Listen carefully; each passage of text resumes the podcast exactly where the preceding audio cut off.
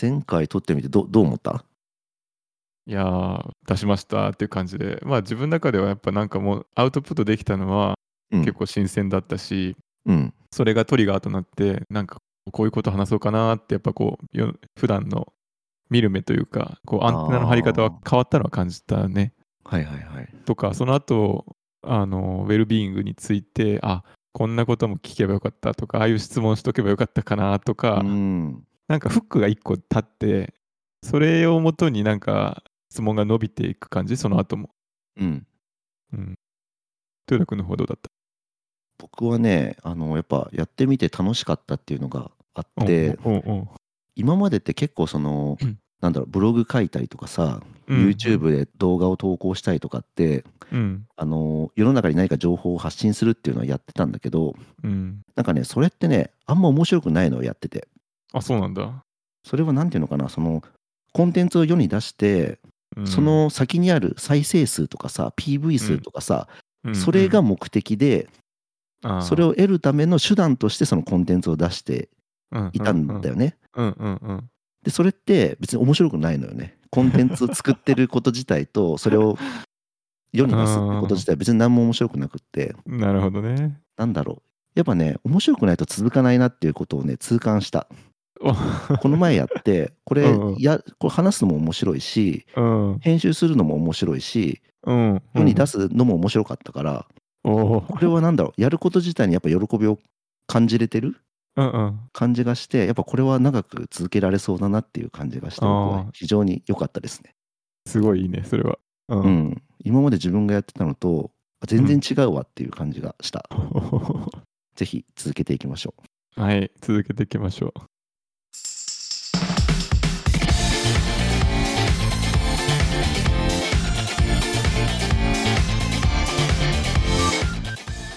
じゃあ早速だけど、えっとまあ、今回のトピックに行きますか。はい。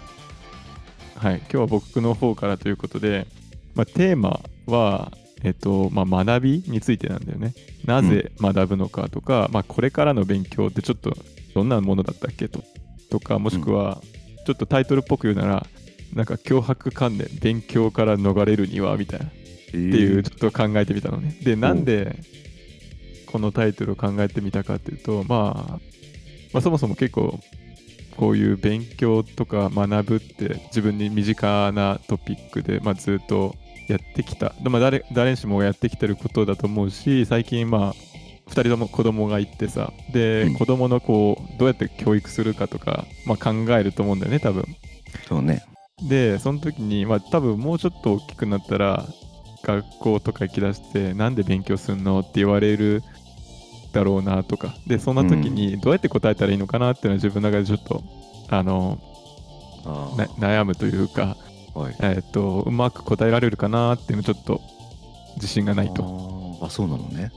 でなんでかっていうとまあ本当にこれまで僕らが生きてきた時代とうんこれからの彼らの、えっと時代って全然違うしそうだね。なんかこうこれをやったらいいって何か教えられるような人って今いないと思うんだよねはいはいはいはいはい。だからそういうの中でまあ学ぶって何なんだろうねとちょっと考えてみたいなとああ、いいですね。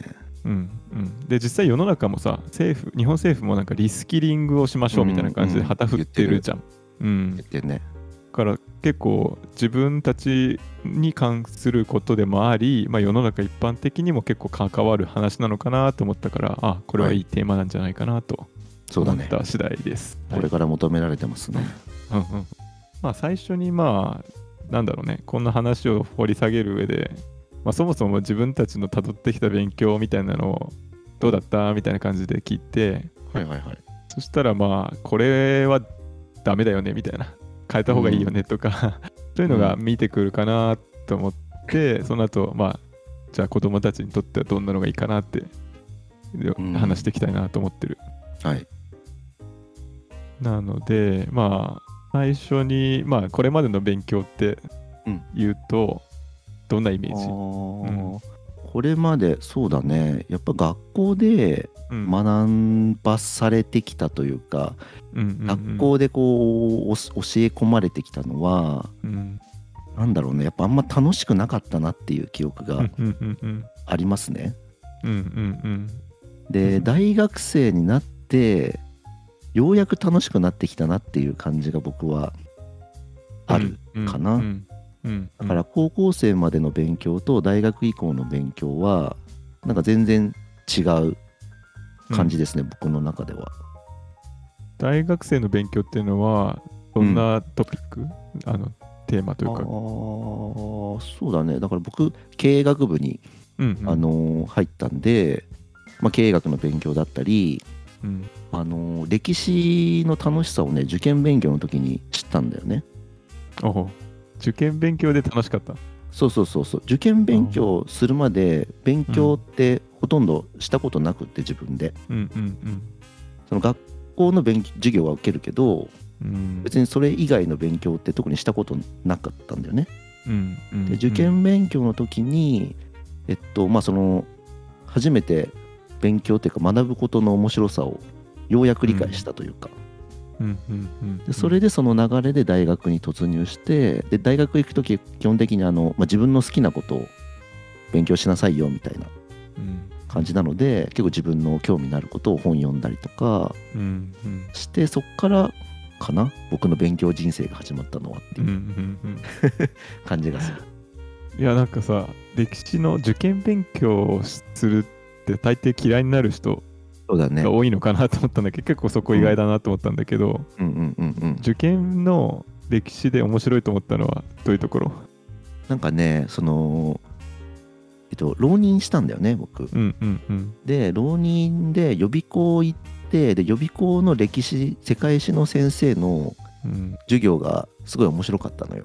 ああ授業自体がねうん、でなんだろうそれまでほとんど勉強っていうものをしたことがなかったんだけどうん。そのその歴史の授業を受けてなんだろう自分が今ここに今いるまでにあこんないろんな経緯があって今ここに至ってるんだみたいなことが初めて知ったんだよね。うんうん。そこが結構驚きというかえそんなことあったの？みたいな。それが分かったのがすごい自分の中で衝撃だった。うん、日本史ってこと？いや世界史だね。そうなんだ。うん、自分が生きてるのってさそのだから大学受験ぐらいだからまあ大体18歳とかさうんうん。そんくらいなわけじゃん。うん。その18年間で自分が見てきたその視野で見える世界とその自分が生まれてくる前に、まあ、に人類の歴史がさ、まあ、何千年とかあるわけじゃない。うん。その何て言うんだろう。スケールの違いというかうん。あ自分の生まれる前にこんなに膨大ななんか背景とか家庭とかがあるんだっていうことをうん。知って、うん。そこからかななんか面白さというか。自分がいかにものを知らないか知らなかったかっていうことを思い知らされたっていう感じですかね。まあそれをでも受験勉強というか世界史の授業で感じれたのはなんかすごいかもしれない。すごいラッキーだったと思うそれは。だって僕もカリキュラム上は世界史とか日本史とか一応受けてるけどうん、うんほぼスルーしてたというか左から右に多分流れちゃってて、あー。全然そういう多分同じような情報自体は受け取ってると思うんだけどうんうん。そういう驚きとかってなったとかなんかし自分がいかに知らないかはを思い知らされたっていうふうに思ってないなと思って。あー。それ何が違うんだろうね。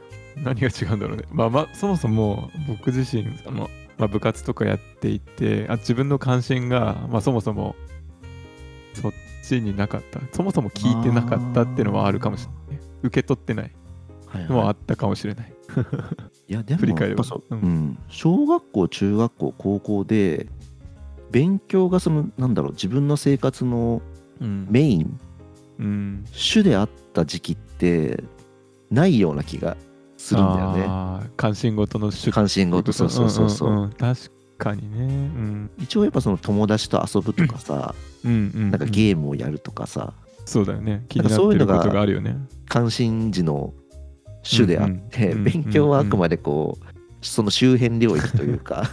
でやらなきゃいけない。なぜかやることになってることみたいな感じだよね。そうそうそうそうそうそう。うん。でそうだよね。うん、僕が浪人したのはもう本当に勉強しかだってすることない時期だったからかもしれないね,、あーそうだよね。うん完全にそれが主主にならないとうん。うんね友達もだっていないしそうだよね。一人で勉強するしかない時期だから。うんうんうん。だったのかもしれないもしかしたら。確かに。まあ自分僕もその受験勉強はしていてで一応理系だったからうん。その特に世界史とかあのなんだろう社会系の科目はなんだろうな受験っていう意味では優先順位が勝手に低くなってたのかなとも思う。ううんん。その理科系のうん。その科目でうんうわこれ面白いなみたいのは あんまりなかった。思ったことないかな。なんかね今自分で振り返るとどっちかというとゲームみたいな感じでこうクリアしていく。数学とかの問題も毎週なんかこう障害物レースみたいな感じでうん。でそれをこう飛び越えたりあとはなんだろうどっちかというとスポーツみたいな感じで練習しててで毎週そのテストがあってあここれができるようになったできるようになってないみたいな。なんか技術を磨いてる感じだったのかな自分では。どはっちかというと。なるほどね。あだから自分のそうだね、うん。勉強にあんまりそういうよりできるようになるとかうんうん。今までできできなかった問題が解けるようになるとかうんうん。あんまりそういうのはないねなんだろう、うん、純粋にあし知れてうん。うんあそういうメカニズムなのねとかそういう構造なのねっていうことが知れることがうん。面白それ自体が面白いっていうこっていう感じだね。とうん。うん、なんか周りにさでも受験勉強すごいこう系統しててなんかこれは受験に出ない例えばある私立大学に絞ってるとさ科目がすごい絞られててこれは受験科目に関係ないから切るみたいなうん。感じとかって周りに結構いなかった。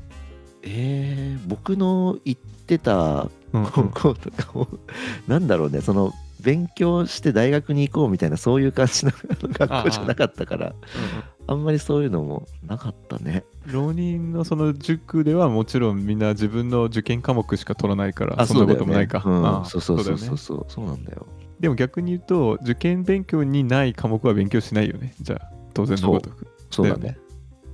だから僕理系のあのあれとか全然取ってないんだよね。その高校もなんか選択制だったんだよね。うんその、うんうん全部の科目をまんべんなく受けるみたいな感じじゃなくてうん理系の教科とか全然取ってないしうん。うん数学も多分数 1A しか取ってないかな、うんうん数 2B 以降俺知らないんだよね。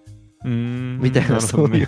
そういう感じなんだよ、うんうんうんうん。うん、自分がその理系の科目からでもあ俺のあこの自分の世界が狭かったなとか18年間で知れてる世界がこんだけだったのかみたいななんだろうそういう驚きとかうんは導き出せなかったなとは思ったね今。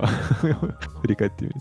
それはさ、まあ高校生とかはそうだったかもしれないけど、その大人になってから勉強するモチベーションというか、うんうん、うん、はどういうところにあるの、そうね。大学生の時は、まあ、自分の、まあ、興味がありそうなこと。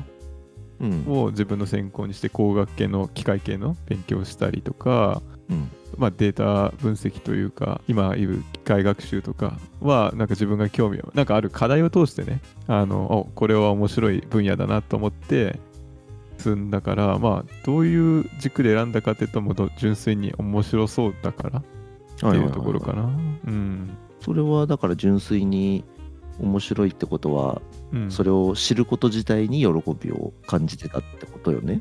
うん。まあ、い最初の前者の工学系の方は、まあ、自分が小さい頃から興味のあるあのことを解明するっていう感じで、中身がこう理解できそうだなっていう感じだけど、後者の方は、まあ、新しい分野だしなんかこうちょっとよくわからないものだからあの理解してみたいとか、今後発展していきそうで、まあ、そのなんか最先端に自分も立ってみたいみたいな。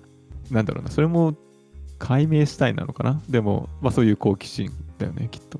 うんうんうんうんうん。それ一緒じゃないかな。多分そこは多分僕のその歴史と多分同じような感覚なんじゃないかなと思ってな、うん。うん。だからなんだろうね。外発的な学びと内発的な学びってあると思ってて、うんなんだろう外発的な学びはどちらかというとその成績を良くしたいとかさ、うんうんあのいい大学に行くために勉強するとか、うんうんなんか自分の外に目標とか目的があって、まあ、それを達成するために学ぶっていううん。学びと、うん。えっとまあ、自分が単純に知りたいから学ぶとか。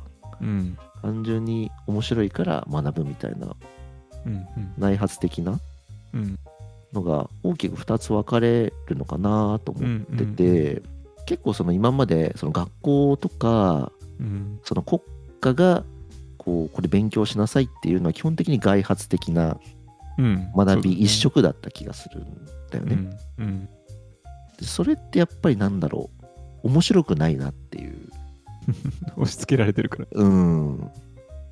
だから自分の子供とかにはうん。できる限りその内発的な学びの方うんに時間を極力避けるようなうん。形にはしてあげたいかなとは思う。ん。うん。う。うん。かといってその学校でね習うことが全部無駄だというわけではないと思うしので、うん。やっぱそれで、まあ、社会生活を成り立たせてる、まあ、重要なことを学ぶっていう意味もあると思うから、うんうんそれと、まあ、やっぱ内発的な学びのそのバランスをうまくとっていくのかなっていう気はしてるかな。なんかその興味ってさ前ちょっとちらっと話したかもしれないけどちょっと知ってないと興味って湧かないみたいな。なんか知らなすぎても湧かないしうん、知りすぎてても湧かないと。でそうだね。そうするとなんか鶏と卵じゃないけど、うん。まあ、誰か最初にきっかけとしてふとなんかこうこれについて詳しく話すというかなんかこうある程度知ってる状況ができると、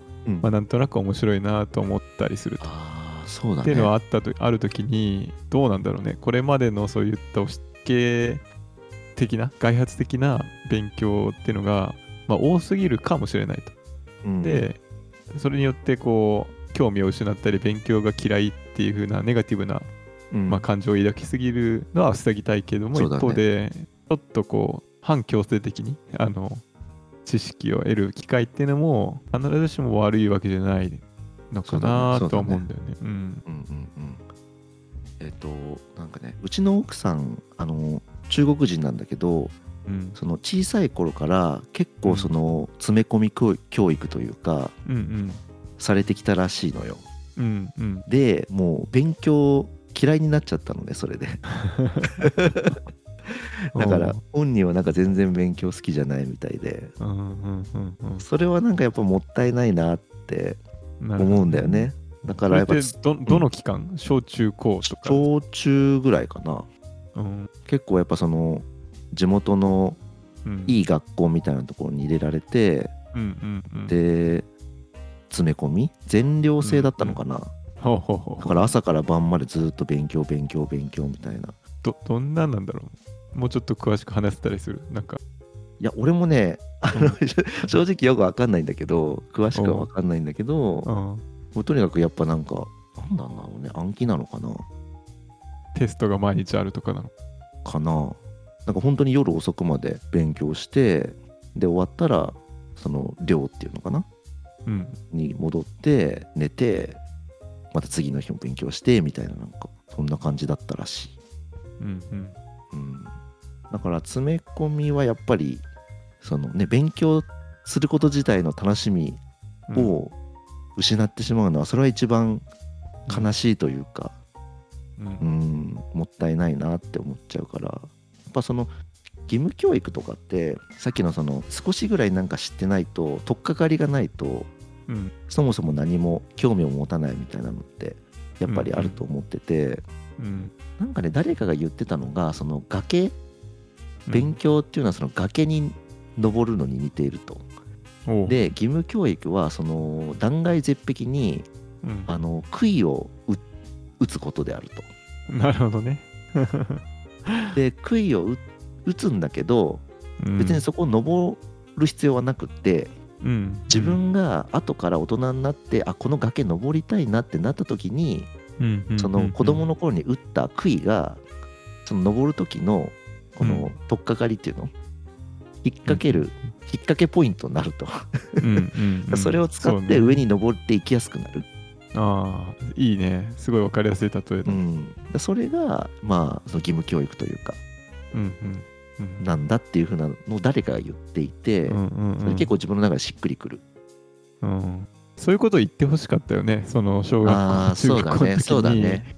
いやこれは別にうんなん。か全部やらなきゃいけないわけじゃないんだけど、そのうん。ちょっといろいろかいつまんで、えーその骨組みというか取っかかりだけをこうばらまいて、いろんなところにこう自分が行けるようにするためなんですよっていうのがね教えてくれれば分かりやすいんだよね。なだからやっぱ学校の勉強は多分そのくらいの心持ちでうんいればいいんじゃないのかなって僕は思っってるかな。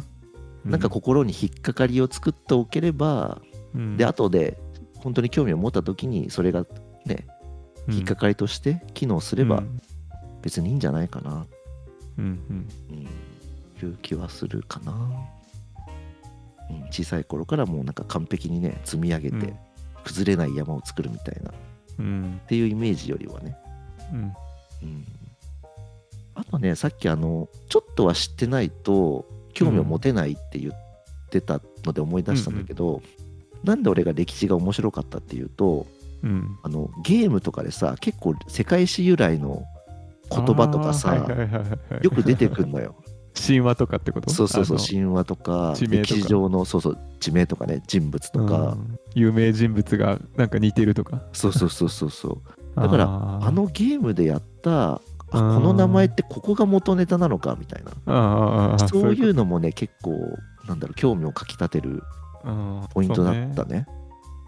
ああ確かにね。あなんかそれで言えば自分のねあの、まあ、妻もに似たようなことなのかなと思ったのがうん。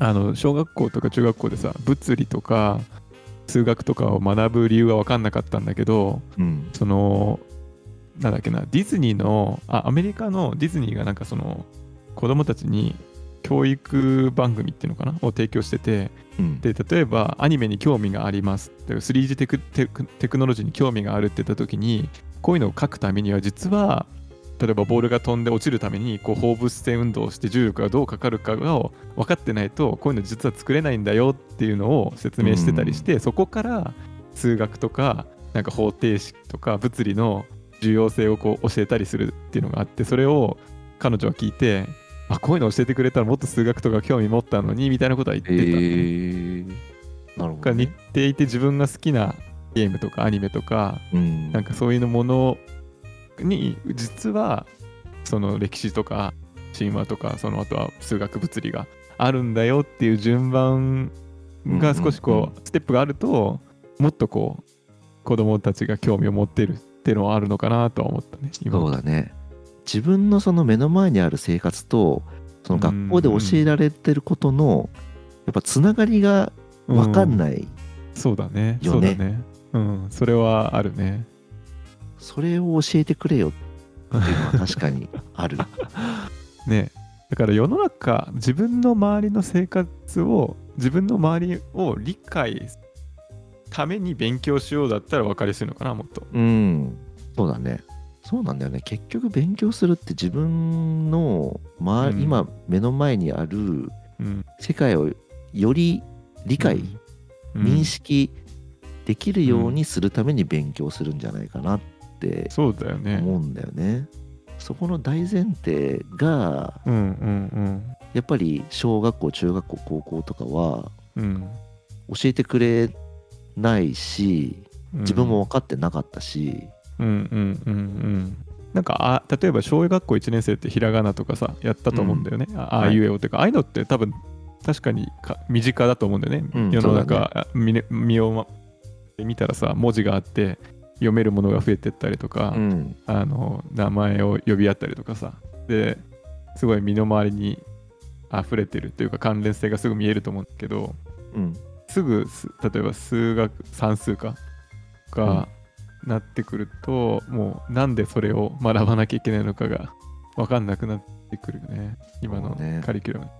そうだから小学校の勉強はね結構なんか今振り返ってもうん。役に立ってるなっていう感覚は少なからずあるんだよね、うんうんうん。でもね中学校と高校はねあんまり、うん。あんまりその感覚がないいやわかんない。僕の気づいてないところで役に立ってるのかもしれないけど、明確にこれ役に立ったなみたいなのあんまり記憶に残ってないんだよな。そのやっぱコネクションというかつながりが弱いんだよね。うん。なんか小学校の勉強とか今思い出すとさなんか社会の勉強とかでさうん。地域のなんかゴミ収処理場に行ったりとかさね。でなんか新聞 でなんか新聞作ったりとかさなんか世の中の地域の問題について取り上げてなんとか新聞を作ろうとかなんかそういうのやった気がして実はやっぱり身の回りににこう根付いてるなとは思ったね確かに小学校の方。あなんか覚えてあの印象に残った小学校の勉強とか覚えある？ー そういう意味で。えー。なんだろうな。社会科見学とかはよく覚えてるかな。どこ行ったっ車の工場とかお菓子の工場だっけ？あビール工場？行ったかな？え行ってないかな？ー、だっけ？なんか行ったような気がする。どっか近くの工場。覚えてないいろんないろんなのが混じり合っててちょっと思い出せない。まあ俺も混ざってるかもしれないけど。うん。うん。まあ確かに小学校は意外といい勉強だったのかもしれないかもね。やっぱうんそうだね。言葉とか文字とか。うんね漢字とかあとうん足し算うん引き算掛け算うん。割り算とか。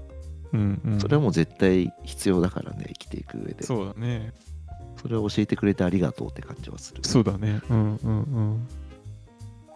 しおくんはさその勉強っていうのはうん。楽しい感じなの？どうだろうね。楽しいって思ったことがどのくらいあるかだよな。なんか小学校とか中学校の頃思い返すとその受験勉強のために外発的に勉強していてうん。で特に小学校の塾とかはゲームにしてたのね先生が。あのチーム、ムにチーム作ってでこの数学の問題解けたら100点。うん。でこれはちょっと難しいから300点っていうのをそのチームメイトでなんか解けたらそれをチームの点数に足していってえー。で最後その日勝ったチームはなんか100円のそのジュースが自販機がこう塾にあって でそれがもらえるみたいな。だイエーイみたいな。っていう完全にもうゲーム化して勉強でそれを楽しんでた。だからさっきのその内発とか外発っていう話を聞いてじなん。だいやもう完全に外発的に楽しくさせる？勉強手段にしてたなとは思ってたねで僕は結構やっぱそれの延長で中高は来てるなと思った。だ。からすだから数学とか、えー、と理科はそのスコアみたいな感じで解けた解けないみたいな。もしくは上手くなるみたいな感じで続けられたんだろうけどうん。社会とかはどう楽しんでいいか分かんないから 自分には入ってこなかったのかなって今思った。なるほど。うん楽しみ方が分かんなかったってことかもしれない。あうん。で今でもあのラジオのさ古典とか聞いてて、ー歴史ってめっちゃ面白いなとか、うん。あのひね、ある人人物偉人について紐解くともう本当に一つのドラマだなとか、そうそうそう。あとはある人偉人があの実はあれその教科書で見たらすごいことをしてる一行で書かれてることもうんうん。実はその人のプライベートを見てみるととんでもない人だったとかさ二面性がうん。ななんなんかいくつかの面があってうん。でやっぱ人間性が出てくるとこう親近感が出たりとかうん。あこういうななんだろうストーリーとしてとかあの自分の考え方を広げてくれるような科目として勉強してたらもっと違ったなとは思った。そうだよね。うん。いやまさに今ドラマって言ったんだけどうんなんだろう。なんか自分がこの世に生み落とされてさうん。連続ドラマのうん。途中からいきなり見せられてるような感じがするんだよね。。うううん。う ん歴史でという授業？そうそうが？歴史、歴史っていうかその普通に生きてると。うん。でもそのああ、そういうことね。自分どの始まった点が途中からだそうってことね。そうそうそうそうそう。連続ドラマの途中のもう第何十話みたいなところからいきなりなんか 見せられてる？その登場人物が誰がいてとかどういう背景でどういうシチュエーションで今この状況になってるのかみたいな何も知らない状態でいきなりドラマを見せられている感じがしていてそれがその歴史を知るとその過去 どういう登場人物がいてどういう経緯でね今のシチュエーションが成り立っていって今自分がこう見始めた途中の回につながってるのかみたいなのが分かってくるとやっぱより楽しめるんだよそのドラマがね。なるほどね。一つのドラマ、うん。自分とのつながりというか。うんうんうん今もう2万何千話みたいなところから始まってるみたいな。そうだね。そうとんでもない数字で、うん。なんかもうこの前振り返るのも大変だって思いながら、まあ、飛ばし飛ばしでもかいつまんでちょっと最初から追い、あ見ていっていると。っていうのが歴史の勉強みたいな感じ。そうそうそうそうそうそうそうなるほでそれをやるとねあの未来も気になってくんだよねそのど。なるほど。初回からドラマを見た見ていたとして次が気になる。そうそうそう今ここまで来てるじゃあ次はこの登場人物とこのじょ登場人物が、えっとこういう状況になって、えっとこういうドラマを次繰り広げられるだろうなみたいななんかそういうあるじゃないですか。うんうんそういうのも結構楽しい。うん。うん。想像するこの先どういうストーリーに展開していくんだろうみたいな。それは自分も入ってる。その登場人物って国単位とかじゃなくて、自分と自分の知ってる人同士の絡みっていう感じ？あーもうこの世にあるもの全部が登場人物みたいな感じかな。東大だな。そうだからそのテクノロジーの歴史とかもうん。結構これからどうなっていくんだろうみたいなのがうん。その新しいテクノロジーが出てきたことによってうん。その今までいた登場人物にどういう影響を与えてうん。それがどういう行動変容をさせていくんだろうみたいなのが結構気になるかな？やっぱ推論したくなるんだね。人間、なんか、次を。そうだねそうだね、よく言うよねその未来を予測するには過去を知るのがいいみたいうんうん。な、なねんか。そういうのもあるのかもしれないなと思ううん。